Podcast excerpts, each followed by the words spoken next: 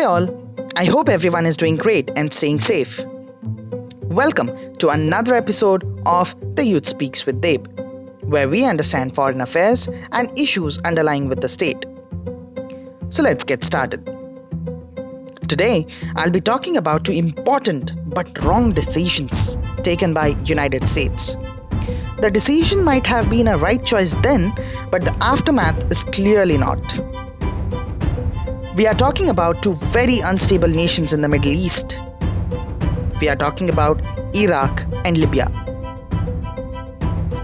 2006, United States entered the outskirts of Baghdad. After a long wait, they were finally able to track down Saddam Hussein, the then president of Iraq. The United States Army tripled down Saddam, and in December 2006, Saddam was executed. Quite the same thing happened again in a different year and in a different country. This time it was Libya. US Army fought a battle with the leader of Libya, Muammar Gaddafi. Ultimately, in October 2011, Gaddafi was killed in the war in Sirte. The main aim of United States was to grant freedom to the people of Iraq and Libya and return their respective states to them. But what followed was a hefty political turmoil. Both countries have remained devastated since then. There have always been political instability.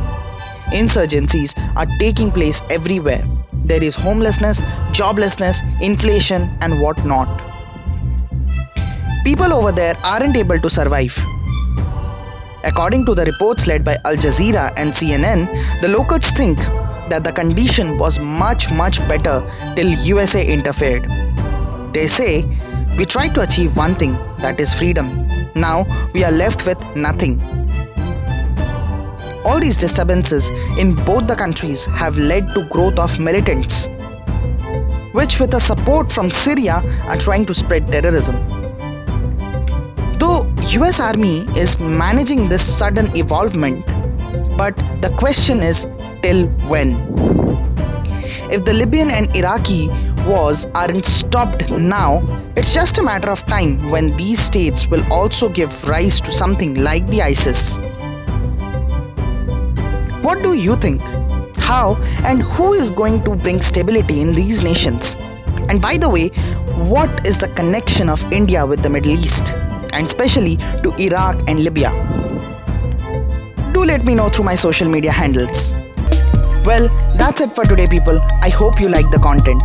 To understand more about such affairs and issues, do tune into the channel. I appear every Sunday. Post in your doubts and suggestions in my social media handles, show your love, and spread the channel.